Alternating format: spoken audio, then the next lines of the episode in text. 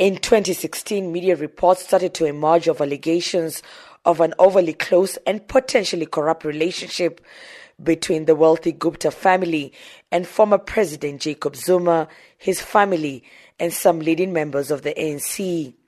The allegations were denied by Zuma and some of the high profile mentioned politicians, but it led to the matter being reported to the ANC National Executive Committee. The NEC invited those with information to avail themselves for the matter to be investigated. Fearing political reprisal, very few came forward. The matter was later reported to then Public Protector Thuli Madonsela, who then investigated the matter.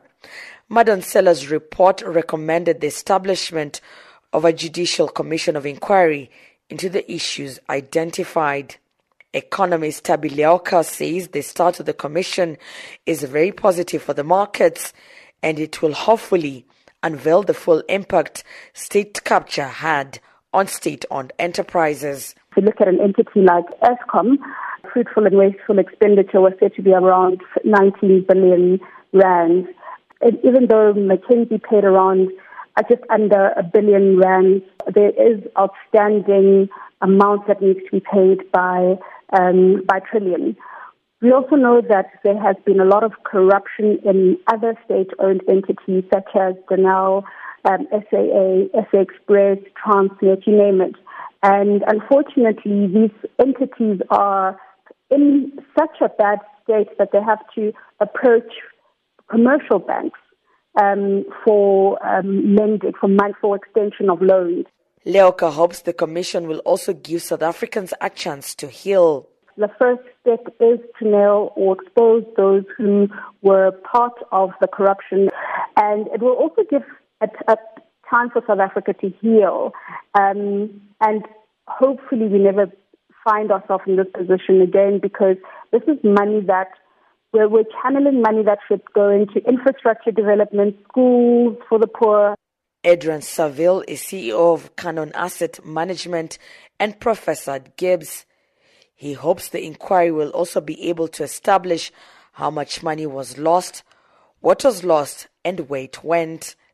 But from that, we will gain insights into the how and the where and the why. And uh, uh, with effective uh, state organs, with uh, robust institutional fabric, those organs would put in place uh, remedies. They would take that uh, as, as a guide, as a signal to put in place the remedies to make sure that this doesn't recur.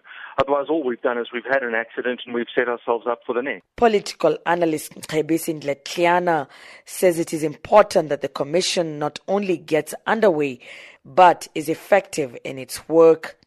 And you would uh, expect, therefore, that there's a lot of unhappiness out there, especially because government is now complaining of lack of money.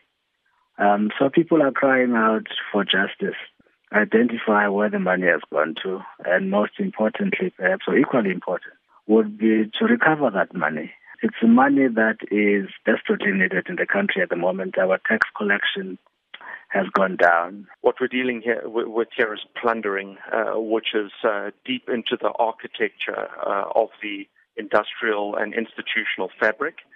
Um, and it is only uh, with an effective outcome that we will be able to reverse the effects, impact, damage done by that plundering.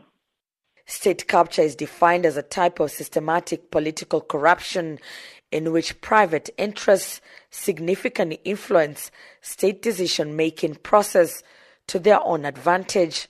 President Cyril Ramaphosa has allowed that criminal justice system function alongside the commission.